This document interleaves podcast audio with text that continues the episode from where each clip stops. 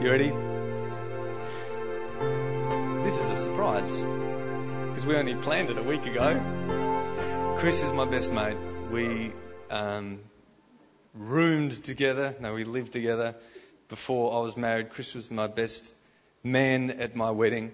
Uh, we, if he was the best man, why did she marry me? I don't know. Um, whatever. Anyway, he was my best man, not yeah.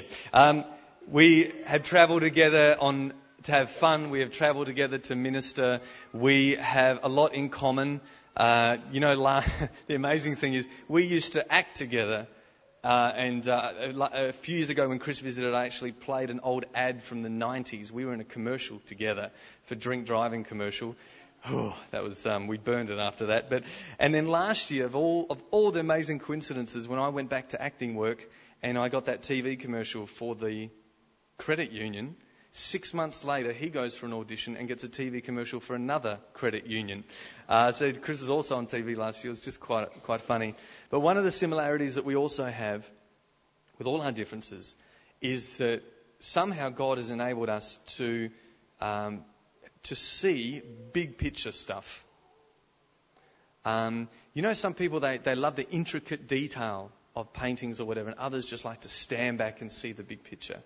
Um, I like that. I don't like following a GPS. I'd much rather have a look at a map and see the big picture, and then I have an idea where I'm going. And one of the ways that Chris and I think similarly is that we do appreciate big picture stuff. Um, like for me, if I teach on something, often I like to see the big scope of it through the scripture. It's just, it's not right or wrong. It's not the right way or the wrong way. It's just a persuasion. It's a personality. It's a gift. And Chris is very similar. And I've actually asked him, this doesn't happen very often, but I've actually specifically asked him to talk to us about something today. A, a teaching that he did in Alabama last year, last year in Alabama. And uh, it is a big picture scenario of uh, God's history with his people, not biblical history, but history over, particularly over the last century. And he's going to explain that. But um, so I've specifically asked Chris to bring this teaching to us today. It's really going to bless you, and I hope give you a big picture idea of what God is doing prophetically around the world. Would you please put your hands together? Welcome, Chris Blackaby. With his Mac. You can? I'll just, I'll just put the fan on you. He's only. He brought a fan from Hong Kong. Can you feel that okay? Okay. Oh, perfect. Hi everyone, how are you? Happy public holiday? What is it? I don't even know what it is. LA Cup. All ah, right. when you're a pastor, what are Mondays? what are public holiday Mondays? We lose track. Yes, um, Chad asked me to uh, bring a message, which is really unusual, uh, by request, and um, I put some PowerPoints together. Uh, so I stick to the message that I was asked to bring, because normally I, uh, I don't prepare a message. I, I speak out of what God highlights in worship, and then just go with that. So I have a PowerPoint. Um, I will lay some principles down first. Firstly, um, a major thing about God uh, is that He ends how He began, but better. Okay? You see that all through Scripture. How it began is how it ends. This is Hebrew thinking, circular thinking. Westerners, we think linear. We think 1 plus 2 plus 3 equals 6. Okay? But Hebrews think 1 plus 2 plus 3 equals 6, which equals 3 plus 2 plus 1. They end where they started. Because God's word never returns void. What he said at the beginning, it's going to end there, but better. So if you want to know how anything ends, you look how it started. What was God's original plan, his original design? Okay? So the obvious one is Genesis in the Garden of Eden. Man was a perfect spirit, soul, body, governed by his spirit, could walk in and out with God. Okay? You are not a human being having a spiritual experience. You are a spirit being having a human experience, okay? That, that's, what, that's what you are, yes? Okay? You're not a human uh, Christian trying to get into heaven through praise and worship, you're in heaven and you're trying to bring it to earth. That's where you are. Okay? If God shut the heavens, you'll be on the inside. You're one spirit in Christ. You're raised to sit in heavenly places right now. You're a spirit being. That's what Jesus has restored us to. So we look at the Garden of Eden. Okay? In Eden, there was a garden. Uh, Eden means paradise. In paradise, there was a garden. And in this garden, mankind, like Adam, could commune with God seamlessly. Okay? It was a place where all heaven and earth came together in Eden. This is how we began. In, uh, and there was no sin, there was no shame, and there was no disconnection between you and God. Okay? It was all seamless. This is how it began. Okay? God ends how he began, but better. Okay? So look how we began. And we were a family God and man, and man and his family were family together. This is how it began. And then we've gone 1 plus 2 plus 3 equals 6. and now God's bringing 3, 2, 1 back to Eden again. What does God want? What's the plan for the church? Is it that we get the grace gospel out? Is it we get growth strategies? Is it that we get a Christian in politics? No, God wants a family together with no separation between each other and, and between Him and God, uh, between us and God. That's what He's doing. He's preparing a bride for His Son. Uh, Adam and Eve together in a garden, no separation, in complete innocence. Okay? You have a baby. A baby doesn't know any laws. So, no laws, no transgression. So you've got a baby, and the baby gets up and walks around, touches the flat screen TV, okay, pushes over a vase, poos on the floor, expects a hug. and if you don't give the baby a hug, it feels like, what, what? Yeah, it, it's, it's, it's, it's horrified it doesn't get a hug. Because it hasn't broken any laws. Okay? But when you become law conscious, the tree of knowledge and good and evil, to know good and evil, to know the law, when you become law conscious and you're a seven year old, you touch a flat screen TV, push over a vase and poo on the floor, you're not expecting a hug. Yeah? So Jesus completed the law as per righteousness, so you are now righteous and you're restored to innocence. Because there's no law, no transgression as for righteousness. So you can just expect a hug. Okay? This is the offense of the gospel of grace. You can rob a bank you can shoot the guard, get in your car, and go farther, and His presence will be there. There will be some earthly consequences, but between you and God, there's only innocence because the Lamb of God took away the sins of the world. They're gone. They're gone. When Jesus died, all sin was future sin. so even your future sin is gone. You can rob a bank, shoot the guard, get in the car, and go, Father, His presence will be there. He sees no sin. Can you be made innocent, made perfect, made holy, one Spirit of Lord Jesus Christ. And God is restoring us to Eden on earth because that's how it began, that's how it's going to finish. Okay?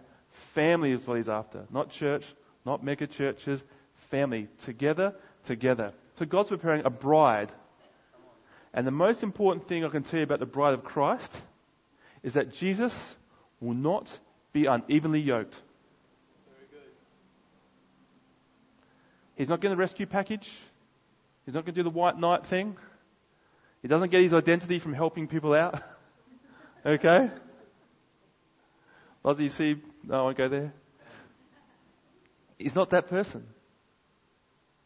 He's coming back for a bride to be evenly yoked, pure and spotless. So to be evenly yoked means we must be the exact same thing he is. Good news. the fivefold ministry is there to build us unto the fullness of the stature of Christ. To be exactly like he is. Individually we're sons. Corporately we're the bride. Individually we're sons. Okay? We are the same sons that he is. He's the firstborn of many brethren. What he is, we are also. In fact, 1 John says, As he is, so are we now in this earth. And John saw Jesus as he is, not as he was, not even just Jesus of the Gospels, as he is. John saw Jesus raised and seated in heaven, fire in his eyes, sword in his mouth, bronze feet to step on anything. As he is, so are you now in this earth. It's not a future grace, it's a present reality. If any man be in Christ, he's one spirit with the Lord. I have Chris's spirit and Jesus' spirit. I have one spirit, and my spirit is Jesus' spirit. And Jesus' spirit is my spirit. We are one. I already contain the fullness of the Godhead bodily. Wow. It's not a future thing. It's now, because as He is, so am I now in this earth. It's done. It's finished. We've entered our rest. Strive to enter the rest. If anyone's entered Christ's rest, they've ceased from their labors. There's nothing to do. Righteousness is a gift. When you accepted Christ, that's exactly what you did. You didn't be, become a Christian. You accepted Christ. The person of Christ came and lived in you. You don't become righteous. Jesus Christ is your righteousness. You don't, oh, so you don't get righteousness. He doesn't give you some righteousness. He gave you Himself. And that is your righteousness. Christ is your righteousness. So when you do something unrighteous, does it change what Jesus has done? So you're still righteous? The exact same. The minute before, halfway through, at the end, a minute after. You are the righteousness of Christ. He has become for us righteousness. Our righteousness. Jesus is my righteousness. I don't have my own righteousness. And there is the power of what has happened. Because Adam had his own righteousness. So he could give it away. I don't have my own righteousness. I can't give it away. Yep.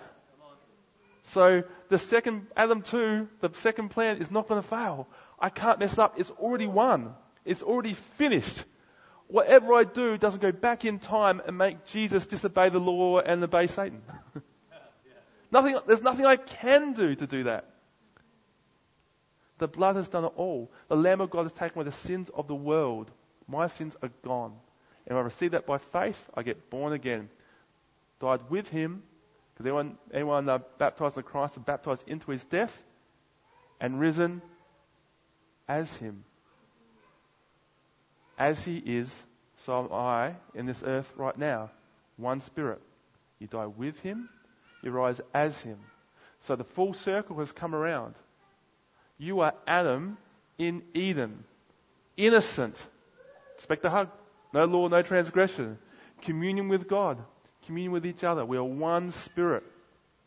And all that we're doing is our souls are catching up to this reality, which is what we call belief. And you can't build yourself up to this amazing thing. It's a surrender. You just have to surrender that it's true. But it can't be an intellectual pursuit. That means only certain people can get it. It's a surrender because anyone can surrender to truth. A child, uh, the Bushman, the Kalahari, uh, Oxford lecturers, anyone can surrender to a fact that it's true. Yep. So it's received childlike. So I just want to show you um, some things that God's doing. I just want to show you human pattern God's restoring His church to manifest what He's already done. That we are this thing, okay? Okay, and we know in Acts, we all know what happened in Acts. And we used to preach 15 years ago, 20 years ago, let's get back to the book of Acts. Okay, that's crazy. the Acts is the baby church. And which book of Acts do you want? The one that didn't accept Gentiles? The one that uh, circumcised everyone? The one that still couldn't eat lobster? Which, which one do you want? okay?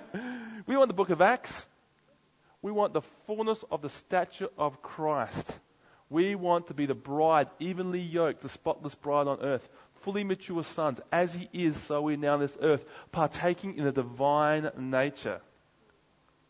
What does it mean to partake in the divine nature? to be like God. As He's given us, He's given Himself. Himself. And that's our new nature, our new creation. Born again. And he said something very controversial, but I won't, not today. Okay, so that, that's where we are. So we don't the book of Acts. We know Acts started with like this, and then it went down like this. I don't know what the zero level is, but down, down, down we went. And uh, um, we just maybe put up the first uh, slide there. And I'll, I'll put a slide up there. You think I did it for you? I didn't. I did it for me to keep me on course. Okay? So God's preparing a pure and spotless bride. And we can flick over to the next one. Okay? And maybe we can kill some of these lights. I'm happy to preach in the dark. We're not videoing this, are we? Uh, and maybe, is that switch there? Could we kill those lights too? I'm happy to preach in the dark. Oh, great. Oh, fantastic. Okay. Thank you. Thank you. Things has got better in here. Pure and spotless bride. Yeah, what did I say? Okay. So, um, what happened is the church uh, initially was families getting together. I wrote this very late last night. Any spelling corrections, just tell me afterwards. Um, uh, the church is people getting together, family getting together as family in unity of the Spirit, okay? Uh, and God will break out signs, wonders, and miracles.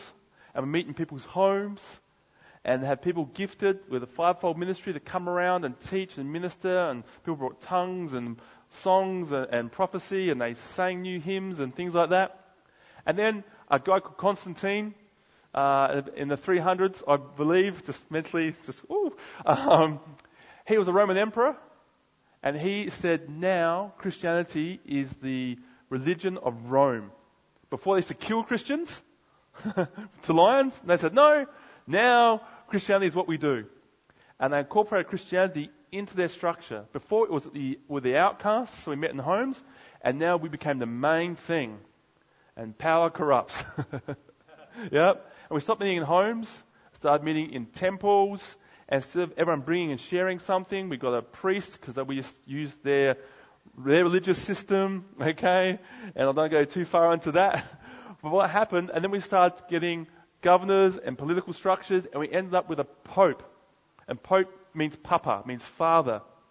And Jesus said, call no man father. Okay?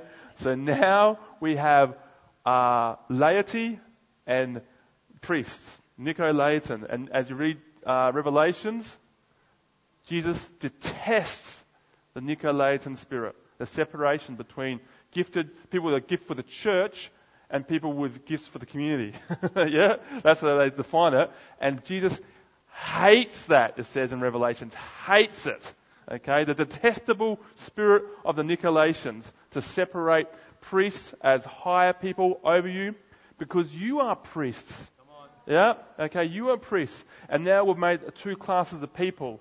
And then we separate the scriptures from people. And once the scriptures are gone from people, you can preach whatever you want. And power came in, and we had this amazing thing called indulgences. Okay, that means if your family died, you could pay me, the church, the only church on earth. This is us. Not the Catholics, this is us, the church. Okay? You could pay the church, and if you paid the church, we could get your people out of purgatory into heaven if you gave us some cash. Okay? Penance for your sin. Okay? Jesus, thank you. You did, did quite a fair bit, but I have to whip myself or punish myself or kneel on this wooden floor or rub ashes in my head. All the things Jesus died to take away, that's what you had to do to be forgiven. Not the cross. The cross plus whipping yourself, with a cross plus the rosary beads. Okay? Uh, priest has said, Latin Bible, Inquisition, so now no one expects the Spanish Inquisition. We torture people who don't agree with us, just like Jesus did. Okay? You can see it got very dark, and it also got very pagan, and I'll even put on tape very satanic. But, uh, yeah. And then, okay, but God wants a bride, a bride, a bride, a bride, and He will have His way. He's in heaven and laughs at all our plans. So in the 1300s, a guy called John Wycliffe translated the Greek scriptures, not the Latin ones that the Catholics were using, or the, the church, I should show you, the church was using, us, the church, okay? Uh, and John Wycliffe translated it into English. And now people could hear it from themselves because, because then all preaching was in Latin. Yep. Or sung in Latin, slowly. Okay? So John Wycliffe translated into English. And now, for the first time, people were reading the words of Jesus. And they could hear stories like Jesus and the woman caught in adultery. Never heard it before in their life. They could hear that Jesus sat on the mount and say, Forgive those. They've never heard that before, ever. They've always worshipped this God who was separated from them and the priest, priest, the Pope, and then God. And John, John Wycliffe translated the scriptures into English, and now for the first time, people could hear God's word for themselves. This was amazing that you could actually go to a building and listen to someone tell the Holy Scriptures that you've never heard in your whole life in your language. If you were German, the Germans also got one. You could hear it in your language. It was the most amazing thing. Now, the pattern starts. God wants to always give his people a chance to change. He raises up a, a leader, a judge, or whatever, a, a transforming person to bring a new truth, and he tries to transform what's there. It gets rejected because it uh, threatens the current power stronghold, and he's forced to leave and start a new movement.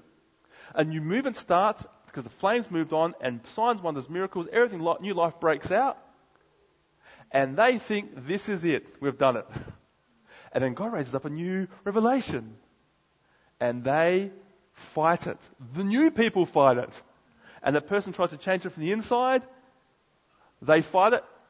Eventually he's forced to leave he or she, and starts a new movement. And the power signs and wonders break out, and they think, we are it. But they are pure, spotless pride. No, they're not. So God brings more revelation through someone. And you try and bring it to them, they refuse it, and on and on we go. And this is going to be the interesting story of the next 10, 20 minutes. Okay. John Wycliffe brings a translation in the 1300s. In the 1400s, the Catholic Church freak out and say anyone who's reading the, the Bible in English or German must be uh, killed. Okay? Must be uh, instantly burnt to death. They get John Huss, who worked under John Wycliffe, and they burn him over under his scrolls because every translation must be written by hand. No printing press in the 300s. Okay? Every Bible from scratch is written by hand. They get all these written by hand books, which is probably most of his life. Wow. Burn him at the stake, and as he's burning, he says, in 100 years a man will come. His reformation will not be stopped. That was in 1415. In 1517, the same year the Catholic Church burnt, uh, was it seven sets of parents at the stake for teaching their children the Lord's Prayer in English? Uh, Luther came. And Luther, reading the Bible in his own language in German, worked out you didn't have to whip yourself, pay indulgences, go to the Pope, you're saved by faith. And that's the only reason we know this. Okay? And this is amazing. Saved by faith. And he separated himself from under the church of God, the only church, and stepped out and said, Jesus alone will save me. And lots of people got that revelation and they left going to the church, going to the Pope, whipping themselves everything which was their salvation to say, Jesus alone did this. Amazing. He tried to bring it to the church first. They rejected it. He comes out, and people follow him. The remnant starts and uh, follow the, the move of God, and life explodes. And then they are tortured, they are killed, they are put to the sword to get us this truth that if you believe in Jesus alone, you are saved. And they paid a huge price, huge price, huge price for this. Okay? And then some other guys called Calvin and Zwingli. Okay? And then the Anabaptists said, if once you believe, that means you're sprinkling as a baby. That meant nothing. You need to get baptized. Okay? As a believer. They call it the second baptism because everyone was baptized as a baby then. This is your second baptism. Make a declaration. I have now, now because I believe in my heart, I've died and risen again. So now I have my new uh, birth. And who fought them? Luther, Calvin, Zwingli. And the followers of Zwingli would get these uh, Anabaptists and give them the third baptism, which means they would drown them. Because they thought they were right. Okay? So we're moving forward, moving forward. Uh, go to the next slide. I skipped the 1600s for, sorry Presbyterians, but I, I skipped the 1600s. Uh, 1700s, okay, for sake of time, okay. A new revelation came by the Wesleys and George Whitefield, and they wanted to bring it to the existing church, which they were in England, so it's the Anglican church, okay? And they had amazing revelation that you could have a personal salvation, even separate from belonging to the church. Okay? Wasn't your, wasn't your belonging to the church brought your salvation, it was actually your confession to Christ which made you saved. And the Lutherans went, That's fantastic! Let's do that too! No, they didn't. The Anglicans went, That's fantastic! What a revelation! They said, No, they didn't. The Presbyterians, no, they didn't, okay? And then, if you are saved, personally, that means you can now represent Christ. And that makes you a priest. That means anyone can now share the gospel. The Anglican Church went, that's fantastic. No, they didn't. okay? And this is hugely controversial. The fact that George Whitefield and Wesley used to argue about it. Because Wesley still thought, no, you had to be a priest. Okay? This is how controversial it was. And George Whitefield was trying to convince him, no, anyone can preach. Anyone can preach. This is why, this is why we can go out and talk to people on the streets, because of this. Okay? We didn't believe this beforehand. Okay? In fact, George Whitefield found it so controversial, he still didn't know if he could preach off church grounds. Okay? So, he wanted to preach on church grounds. But the church stopped him from preaching on church grounds. So he went to the church where his father was buried, stood on his father's grave, which was his property, on church grounds, and preached from there. Because he still didn't know he could preach off church grounds. And finally, they worked it out. And Wesley and Whitefield went through all the country on their horses and, you know, all the stories and stuff like that and raise a horse from the dead and all these things and just preach to hundreds of thousands of people. Supernaturally, they'd, they'd preach and 200,000 people would hear their voice clearly. It was a supernatural moment. Supernatural moment. And that's why we can have evangelism on the streets and you can tell your friends, you have to bring them to see the priest. You can just tell anyone because of these guys and they were fought hard, fought hard. And then we get the Methodists, yep, okay? And the Methodists did this. This is how you know that you're saved, and you, you can share it. And great signs, wonders, and miracles and joy happened. And then go on to say, right, let's move on. I've got some more things to tell you. You can also know that you are holy. And the Methodists went, that's fantastic. No, they didn't.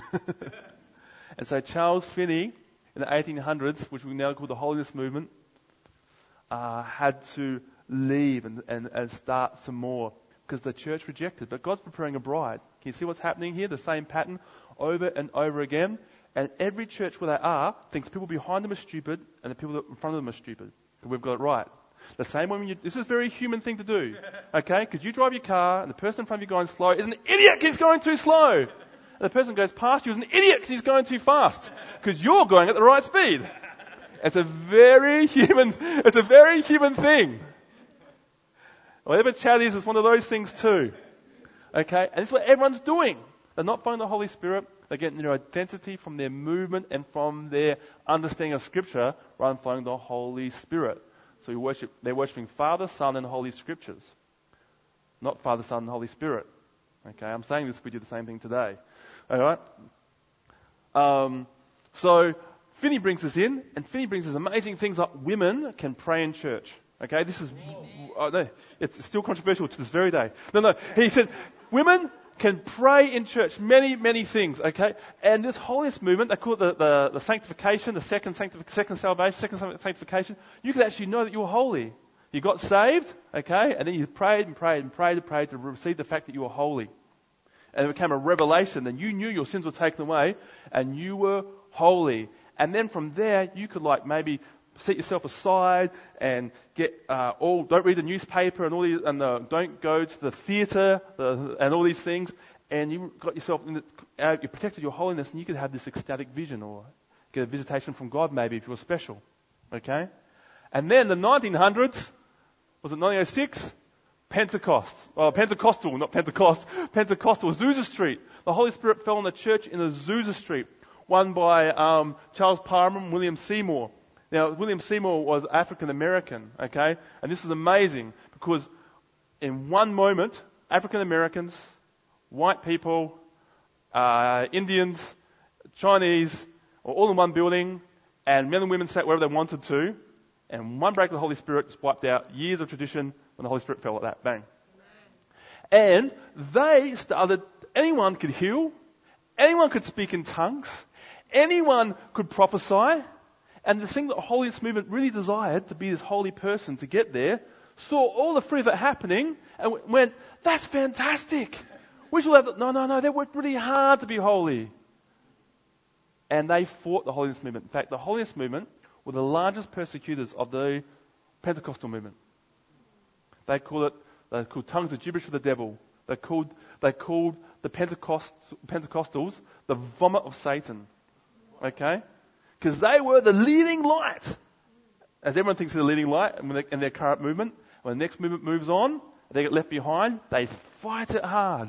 It's the very thing they fought and got punished for and died for to follow Christ became a, a movement to a monument. they stay there, and when God moves on, they stay there and fight the next move of God.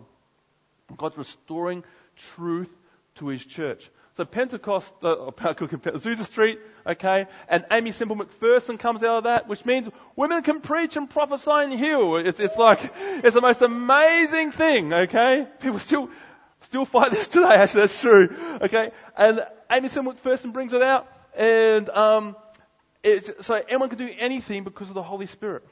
I want to show you something. Every new move of the Spirit confirms the last. Okay?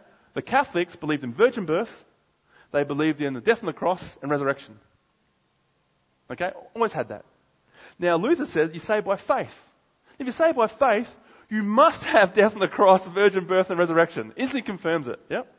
So let's say um, priest of all believers instantly confirms you must be saved by faith. Because how can you be a, a priest? If, you, if, you, if, everyone can be a priest, that means you, you get it by gift, not by going through uh, uh, a tradition and getting taught in seminary. Okay? And then people, everyone prophesying and speaking in tongues and means everyone's a priest. See how the next move confirms the last. Yep.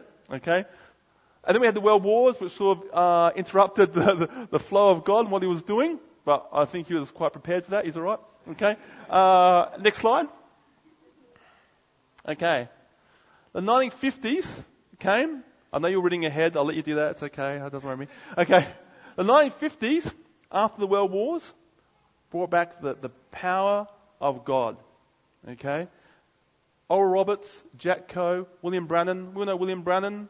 Okay? I hope you spelled his name right. I just typed. okay? He would just stand there, and a man would bring amazing power. And he'd sit there and go, There's a lady here. She's wearing a yellow top. She was born in, in 1923. She got hit by a car when she was four years old. It's damaged her knee in three places. This morning, she was writing in her diary and she said this to God You also have consumption, whatever. that is. Come to forward, God's going to heal you now. Healed. Next person, next person like that. Okay? Uh, Oral Roberts. Okay, Oral Roberts, uh, Pentecostals were completely poor before then. Okay, Pentecostals, they were new movement, they were the scum of the earth. And he discovered sowing and reaping and brought it back. And now the Pentecostal churches are the wealthiest churches. Okay? He brought that in. So lots of, and, and Jack Coe, and many other um, amazing signs and wonders. Okay? So we've always had a pastor. And now, God's restoring the evangelist. Okay? As a permanent fixture in the church. Okay? Always been evangelists. The evangelists now. We move the fivefold ministry to get to the fullness of stature of Christ. Okay? 1960s, there's a Spirit of God movement. Okay? Baptism in the Holy Spirit. And what we know is the charismatic movement. Yeah, I think it was 64, uh, Anglican Church in California got hit by the Holy Spirit. Argument's over. We didn't believe in speaking in tongues, but we are, so we've changed our theology. Okay? 1967, the Catholics got it. The Catholic charismatic movement was one of the most significant ones. okay, and all these other places, so you're Presbyterian or Methodist or Unitarian, whatever you were, the Holy Spirit hit you, argument over. And God caught lots of people up. The Jesus movement caught lots of people up instantly like this. Because the Holy Spirit changes all your theology, can experience beats an argument like that. okay? Uh, 1970s was the Word of God movement. Before we're moving in hundreds of years, then it got in the in the uh, in the 60 and the 1800s it became every 30 years. Okay, there's three major moves in the 30s. Okay, and now it's every 10 years. Yep. 1970s Word, Word of God movement, the authority of the Scriptures. After World War II, before World War II, especially after World War II, uh, is God true? Are the Scriptures real? There's so much horror in the world.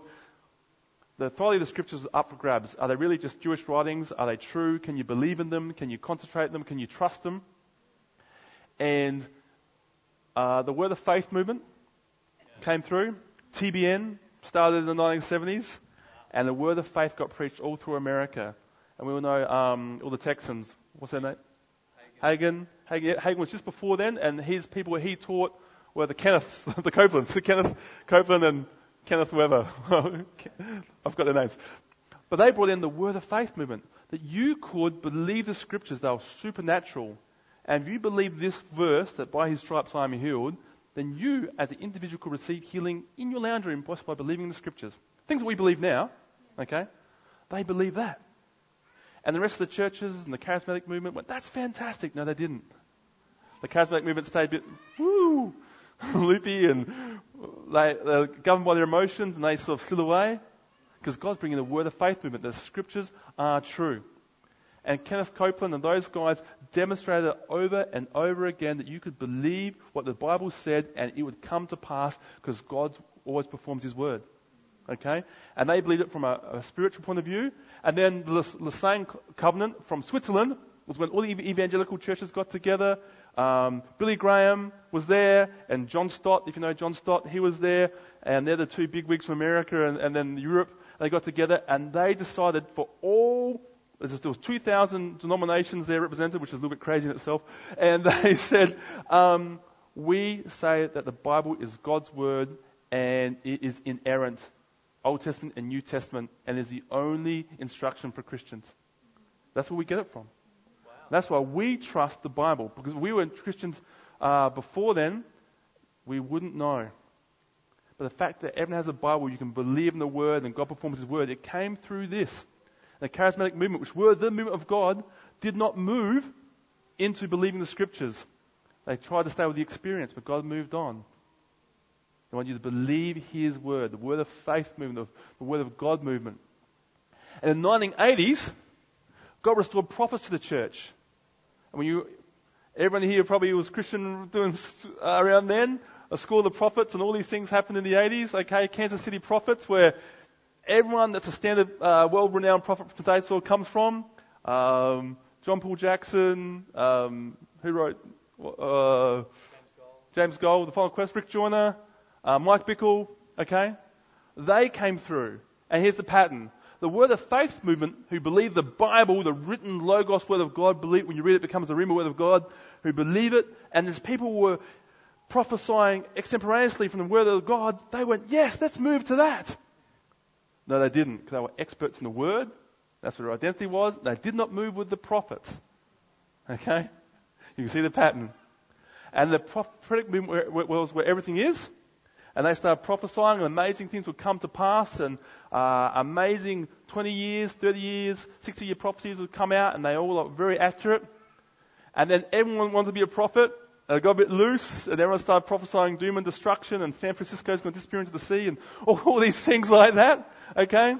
And then in the 1990s, God brought in apostles. Always had a pastor. Evangelists came in in the 50s, teachers in the 70s, 80s prophets, 90s apostles. Fivefold ministry to bring in the fullness of the stature of Christ. And the prophets went, Yes, let's be accountable to apostles. That's awesome. No, they didn't. And so a new movement had to begin.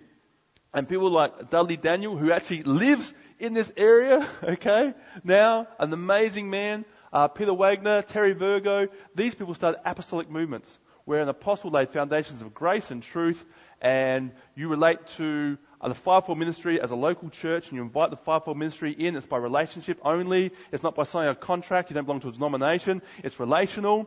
And they brought apostolic authority. When they spoke, something changed.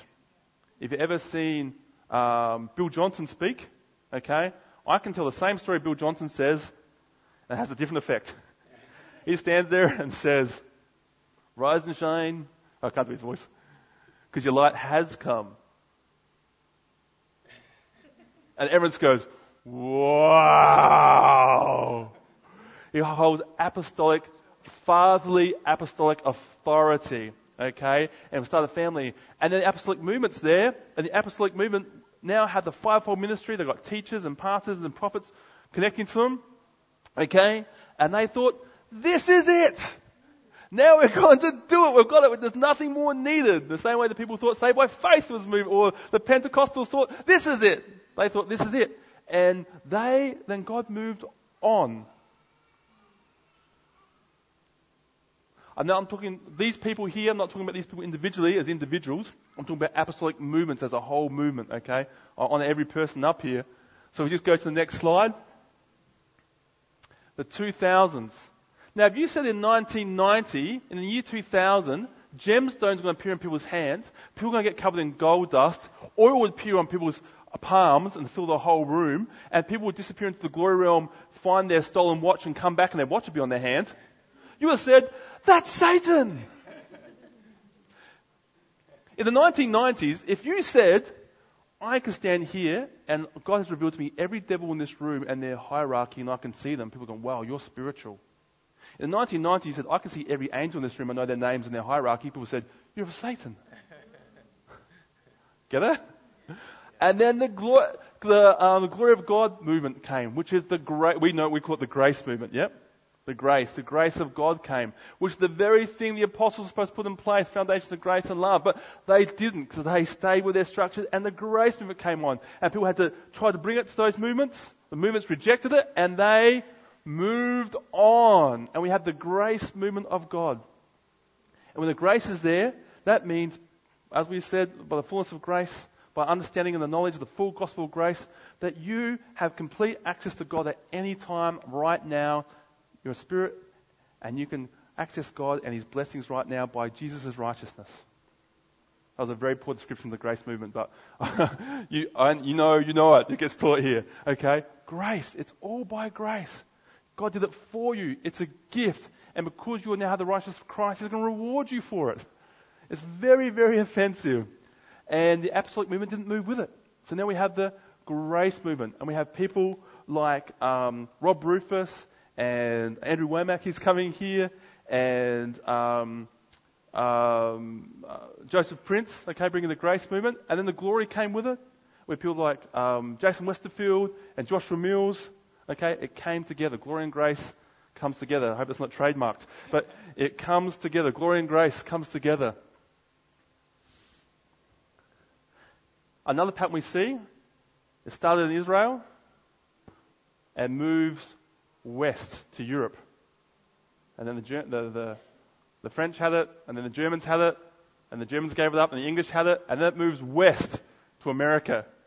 America had it, and now they rejected it, and it's moved west. Where's Rob Rufus? Hong Kong. Where's Joseph Prince? Singapore. It's moved west to Asia. Who's next? China and Australia. Yep. So it all get, gets back to Israel, and Jesus will say hello. Okay. 2000s. Glory of God movement. Now, we're moving into the 2010s. Okay? Now, if you said in 1990, the next season, there'd be uh, gemstones appearing in people's hands, and people would get them out of their hands and put it in their rings and hold it forever, like Jeff Jansen, he's at our church at the moment, he's got a ruby this big that angel gave him.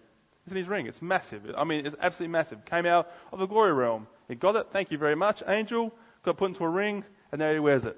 Okay? That would sound crazy. Now we accept that. Okay? The 2010s, the faith of God movement, which I've always called like uh, new creation, that you have the mind of Christ, the love of God, the joy of the Lord, and the faith of God. The life I live, I live by the faith of God. or have the God kind of faith. Have God's faith. Okay? Word of faith movement is like you have faith in the Word. Never realize after the grace movement, even having faith in the Word is like a work.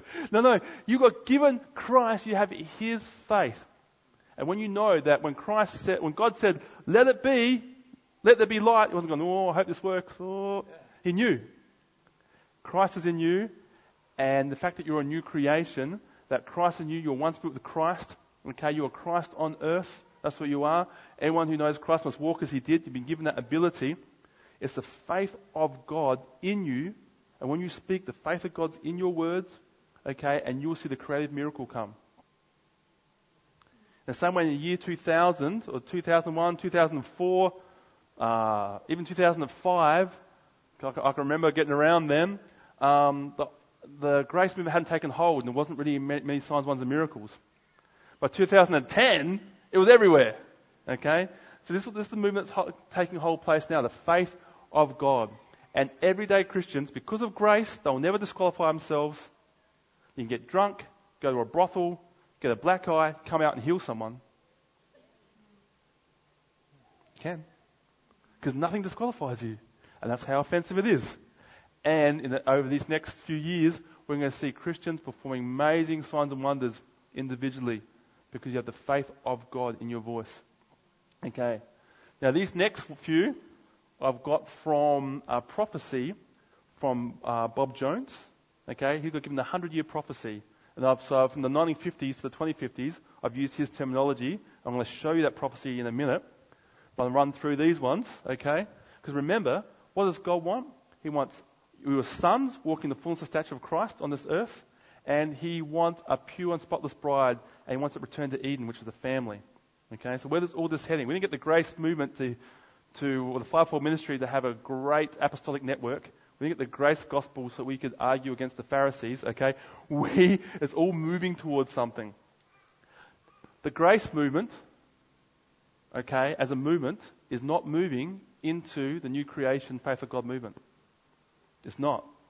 I'm not talking about the individuals I mentioned, okay, that I mentioned some individuals by name. I'm talking as a movement, it's not. They're staying in grace. And what happens when you stay in the movement after God moves on? You become very combative and you fight the next movement. So if you get into blogs or you get into Facebook, you'll see grace people now picking fights on the internet, which is very ungracious. Yep. Okay? And now the grace movement has gone so far, and, they, and now you just preach grace, grace, grace, grace, grace, and that's all you preach as a subject. You can find grace in every story in the Bible, okay? And everyone's a story of grace, okay? Because they're running out of topics to stories to preach about to get something new, even though God's moved on to something new, and um, they're saying, okay, and to get their grace theology and hold it as an individual itself, they're saying stuff like, everything Jesus said is Old Testament, and Paul writes the New Testament. Okay? They're saying stuff like that. You'll, you'll hear that more and more. Okay, they're erasing hell, there's no hell. Okay, because how, how, can the graceful God have hell? All, all, these, all these things like that. Okay? And uh, you can see how it's going to error I'm moving with, with the Holy Spirit. Yep.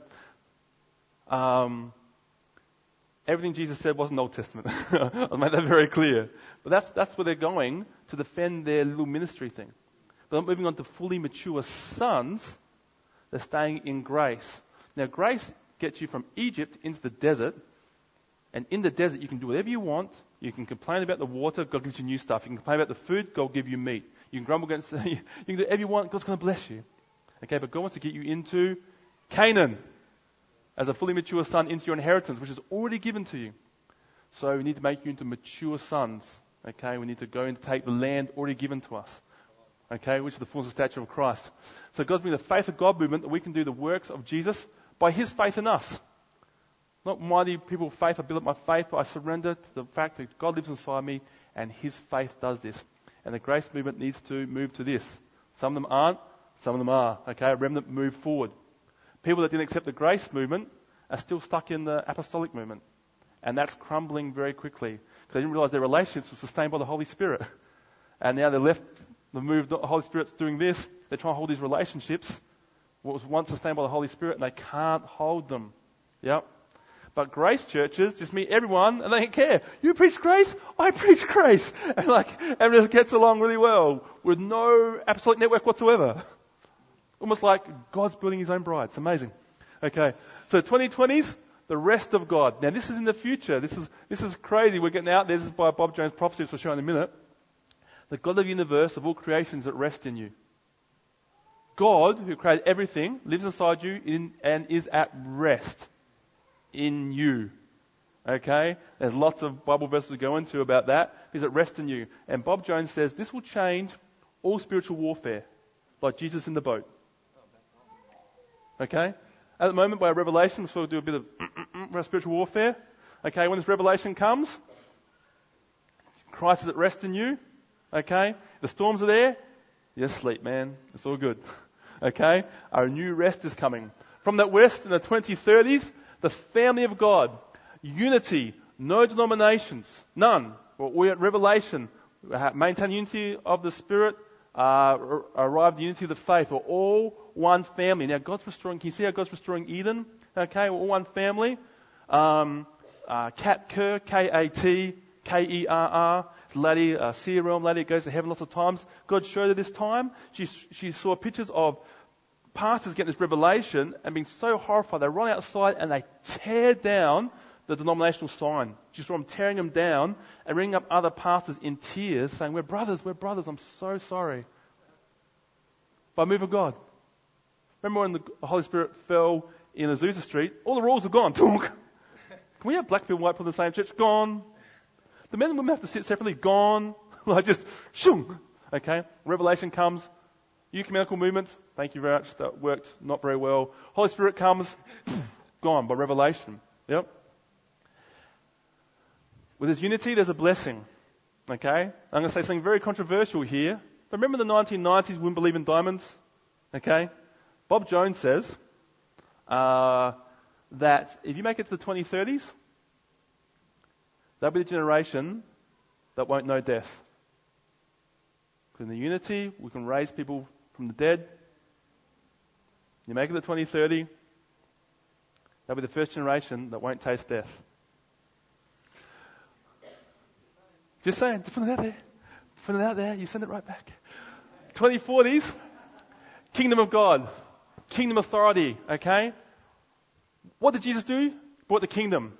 Oh, you've got, you're sick? That's not the kingdom. Here's the kingdom. Bang. Okay? You're rejected? That's not the kingdom. Here's the kingdom. Bang. Like that. That easy.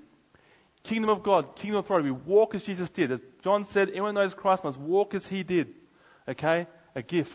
And in the 2050s, the sons of God, fully manifest sons of God on earth. Not as he was, as he is. We can transfigure bodies. You can transrelocate wherever you want. Okay? I say this, this is really important because, you know, all the, all the Christian teaching coming out that Antichrist can't do here, lockdown, getting put into camps, can't trade, can't travel. Christian. if there's three realms, natural realm, spiritual realm, heaven, the Antichrist can then go to the top of the top of the top of the spiritual realm. You're in heaven, so he's under your feet. Okay? Antichrist. Shh, Antichrist. Okay. Fully manifest sons on earth, a pure and spotless bride. I have a friend. God took him to 2057 and showed him the church. You know the church was doing? Whatever it wanted. Okay? Complete authority. You imagine if Jesus came to Victor Harbor now, how much Victor Harbor would change he actually lived here? Imagine two. Imagine two Jesuses. Okay, one in Goolwa. Okay? Imagine 20. Imagine 3,000 Christ on earth. It's better that I go, they send the Holy Spirit. It's better. These signs are greater. This is what our Bible says. It's always been in Scripture. Always been there. God is doing it because He wants to be evenly yoked. Pure and spotless bride. Uh, I don't know anyone that's seen beyond 2050. I've heard two people that, separate to this prophecy of Bob Jones, they said they saw in the 2050s. That's what they saw. Okay? Bob Jones saw up the 2050s. It's very interesting. The world's going to get darker, but it doesn't affect us. We're not of the world. Okay? We've died and risen again. We belong to another place. What I'd like to do, like to do is, show you the, um, the video of Bob Jones. He's very casual and he talks very, has a very um, droll and uh, accent and he speaks very quietly, but you'll pick it up very quickly. So we can play that. Years ago, he gave me a, a hundred year prophecy. The 1950s was revealed the power of God. William Branham, A. Allen, Oral Roberts, uh, Jack Coe. Uh, the 1960s revealed the Spirit of God. That's when the baptism of the Holy Spirit began to come into denominations.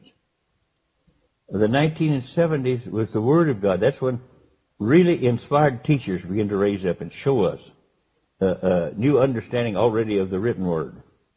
The 1980s began to reveal the prophets of God, the inspired uh, uh, uh, uh, people that get the inspired Word. The 1990s, we begin to get a revelation of, of the government of God. The 2000s will be the glory of God. So uh, a lot of these uh, uh, gold flakes, mm-hmm. gold teeth, and everything is beginning to just on the verge of revealing the glory of God. The, uh, the 2010s will reveal uh, uh, the faith of God. It's not have faith in God; it's have the faith of God. And so I think we're coming up to the key point of where we see the Holy Spirit and God moving so much that we believe it. And where our faith is in God, and when He speaks in us, we will proclaim His Word, and it will have the faith of God in it. Mm-hmm. Uh, the 2020s will reveal the rest of God, to where the body will come into a place of resting in God, where God will rest in us, and in this rest, uh, the enemy will not be able to do warfare. Because we're resting in God, and He's resting in us, and He will accomplish the things He means to do in a people that's at rest. He's always wanted a people that would come into His rest. There never has been one, but it's on the way. Uh, the, the 2030s will reveal the family of God. Such a unity, if you, if you pick on one, you pick on all. And intercession, where if you're picking on one, intercessors immediately all over come right in. It's a family. Mm-hmm. Uh, the 2040s reveal the coming forth of the kingdom of God, kingdom authority, kingdom son, sons of the kingdom. Uh, the 1950s reveal the sons of God. They'll grow into where they uh, uh, have a light on them and a likeness of the Son of God. And I saw up to 2060. That's as far as I saw. And the church was here. It wasn't beat down. It was walking in the glory of God. It had the power of God on it. It had the power over death. It had the power over weather. It had the power over everything. And we're in a time of growing. When I don't know what season it comes in there, but there will come a season in there. In those last, I believe those last uh, uh, 30 years, toward death will have no part over those that are the sons of God. Wow. There is a generation that won't know death, and I believe these youth is getting ready. And these youth is being prepared now, and those that's yet not saved, they won't be afraid of death because they'll go every place in the world. They'll take it. You won't be able to stop them. And we know that in the last days that some of these, that if you take their lives, they have the power to raise it up again. Mm. And I was seeing that kind of resurrection power in the church in the last days. So I don't know when it will begin, but I rather felt that it would begin uh, in the 2030s.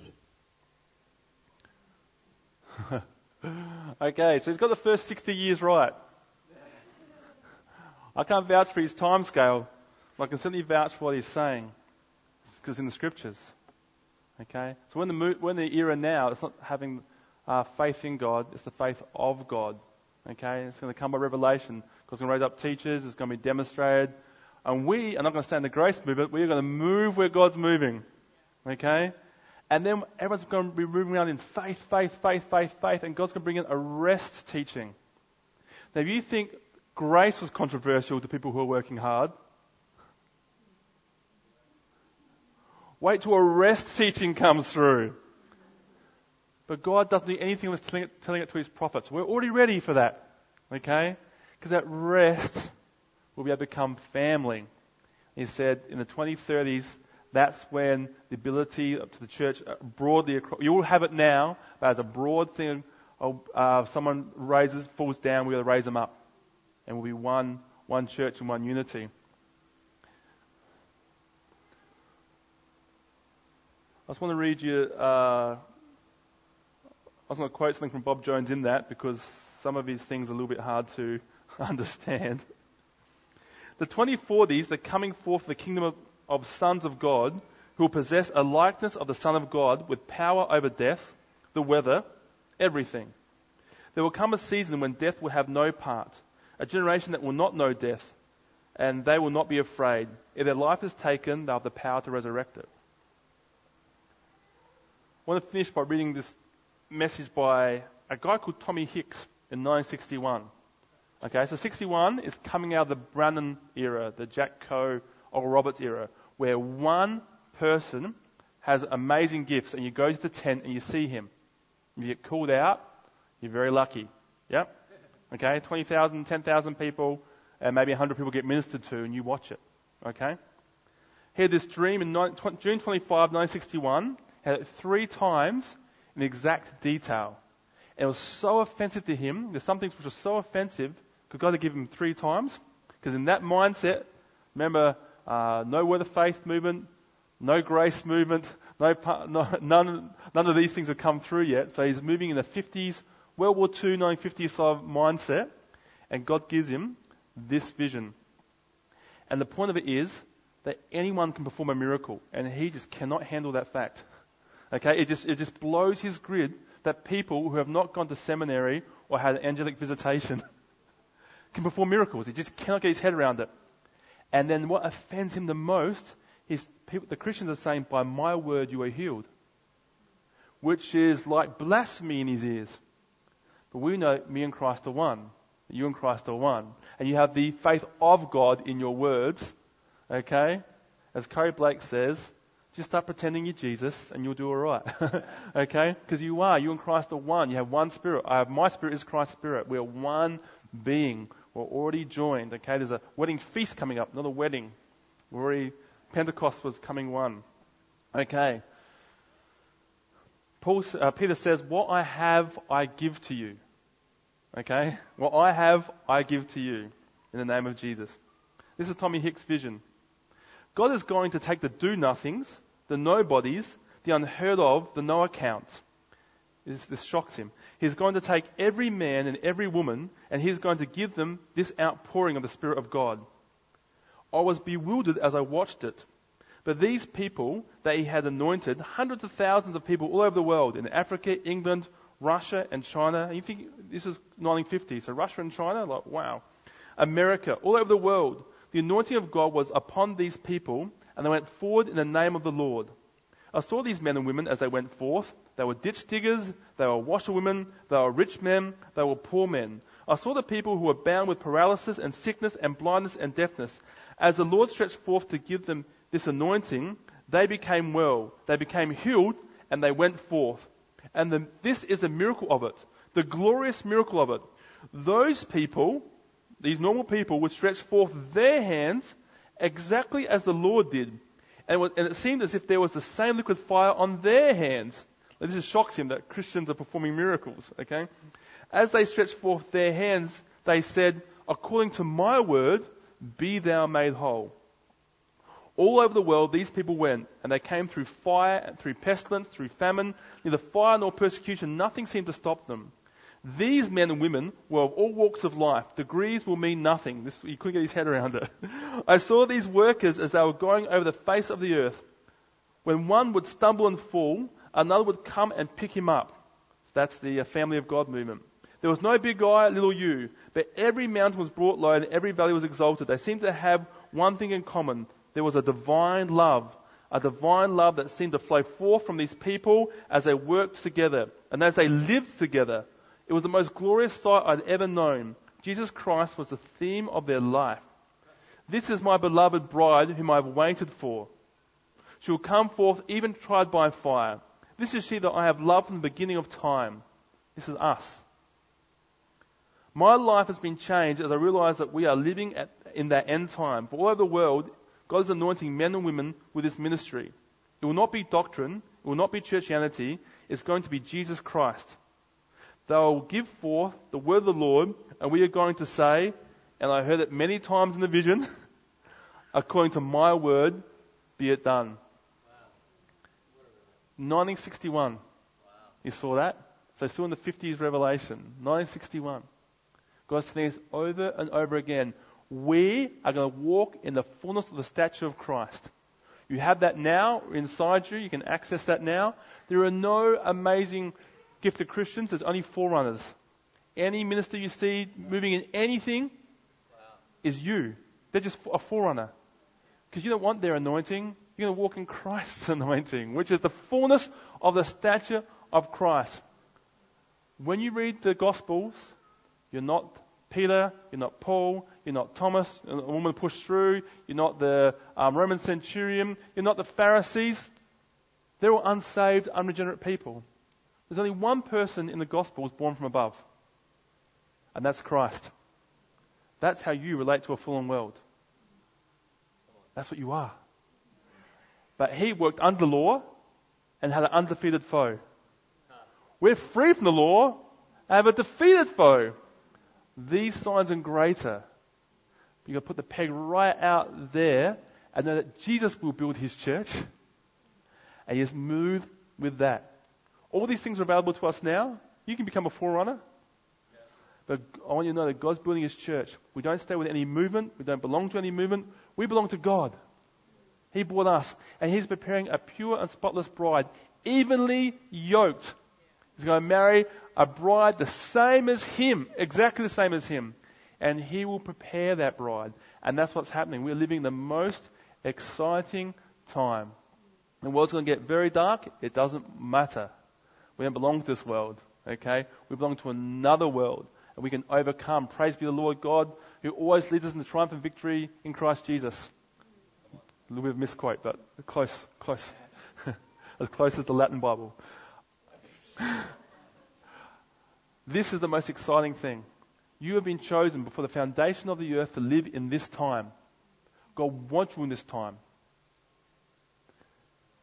Before the foundation of the earth, I knew you, knew, intimately knew. You and God talked to each other before the foundation of the earth as a spirit being and you were born into this earth at this time to fulfill the scroll on your life. Is the most, if you're born at this time, you are greatly loved. You're alive at this time, you are greatly loved. You're going to see amazing, amazing things. You're going to see a church in unity working, walking the fullness of the stature of Christ. Everyone together, and one falls down, you raise him up. They will not taste death. Your only reference point would be if Jesus was here, what would happen? Jesus is here. He's fully come in the flesh. Here he is. That's what's going to happen. And that'll be your only reference point. As crazy as that sounds, it's probably as crazy as prophecy sounds to the word of faith movement. As crazy as miracle signs and wonders, uh, gold, dust, and oil sounded to the apostolic movement. Because heaven is coming to earth. In us, from us, we are bringing heaven to earth. We're going to make this place Eden. Because it starts finishes how it starts, but better. And you have been chosen. Praise be to God. It's a free gift. All right, let's pray. Father, amazing. Thank you that you've chosen for foundation of the earth for this time. Thank you you knew us before we formed the womb. Thank you you've got great works put aside for us before the foundation of the earth. Thank you we can partake in the divine nature. Thank you we put in the new nature that's created to be like God in righteousness and holiness. Thank you, Lord, that as He is, so we now on this earth. Thank you for your wisdom. Thank you for this family. Thank you we have the unity of the Spirit. Thank you we're achieving the unity of the faith. Thank you for this revelation. Thank you for all these people gone before us.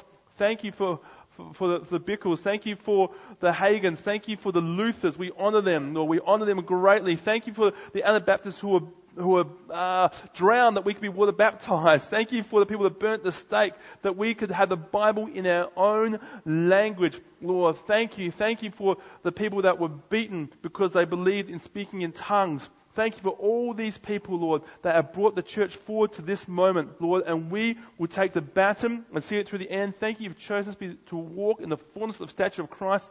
Thank you, this is your work in us. It's a rest, Lord, and we surrender to your goodness, that you've chosen us to live this time, and we are just to keep in step with you. We're going to believe what you say and live in that rest. We've ceased from our works. We're going to live in the rest of Christ. Thank you, Lord Jesus. Thank you from this rest comes peace and joy and, and healing and miracles and signs and wonders. And thank you that we're going to see all these things from our words and our hands. And thank you for this season, Lord. And we surrender and fully engage in this faith of God season. That not faith in you or in the word, but the faith of God. Not faith in God, faith of God. And we have that already. It's always been there. It's always been in Scripture. And now the revelation has come and we will walk in that. And then we'll move into rest and family as your Spirit guides. Thank you, Father, for your wisdom, your manifold wisdom that confuses the enemy, but, uh, but it's for your glory, and you've, you've invited us in as partakers of the divine nature. We love you, Father. Thank you, Jesus. You have saved us. Amen. Amen. Amen. Whoa. Why don't you, why don't you stand? Oh, you did well. When you, when you talk in broad brushstrokes, there's always going to be fine details you miss. Don't let any of that rob anything from you today. The broad brushstrokes are a beautiful thing. And um, as we look into the future, and we don't know exactly how things will look, and it's the same with any potential future, as people say, I believe this is what's going to happen. But at least hearing and having some understanding means that we won't be shocked and shaken when changes come. I think it's great. God wants to surprise us. There's a difference between being surprised, whoa, didn't quite see it like that, and being shocked and shaken because we were totally unaware. I just feel today we are greater awareness. And we'll look back in 20, those of us who are around in 2059, and we'll look back and we go, oh, we had some idea, but there was a lot of surprises along the way as to how exactly it was going to look. I think the best response we can have is to say, Father, whatever those changes look like as changes come into our future, I want to be one of those that has a heart that is humble and hungry to move on with you. Not rush ahead of things like Abram tried to do with Ishmael. Not try to rush ahead of things, but Lord, as your cloud moves, I will move with you. So why don't you put your hand on your heart if you feel that's for you and say, Dad, this morning, I just humble myself. I do not know it all.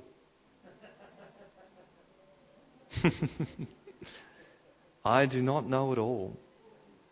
And I thank you that the Christian life, we can be completely secure while never settled. completely secure while never settled.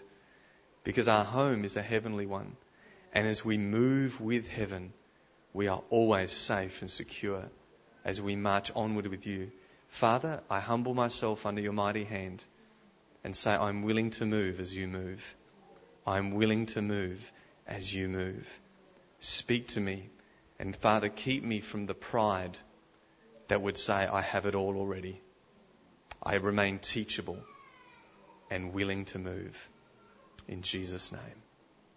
Hmm. Beautiful. It's a great thing. Bless you guys.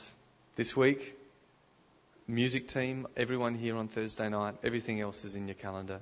God bless you heaps. Why don't you show your appreciation to Chris again? Thanks, mate. You know, Chris, they're holding special special meetings in their church in Adelaide at the moment with a guest from America, Jeff Jansen. He was up to after midnight last night packing up, the last one to leave. He's got to rush off to his church service now to go to the northern suburbs. It's taken a great effort for him to come and be with us today, and we really appreciate it, mate. So thank you very much. Andrew, Marina. Bless you guys. Enjoy coffee if you'd like to stay. Bless you. Stay cool.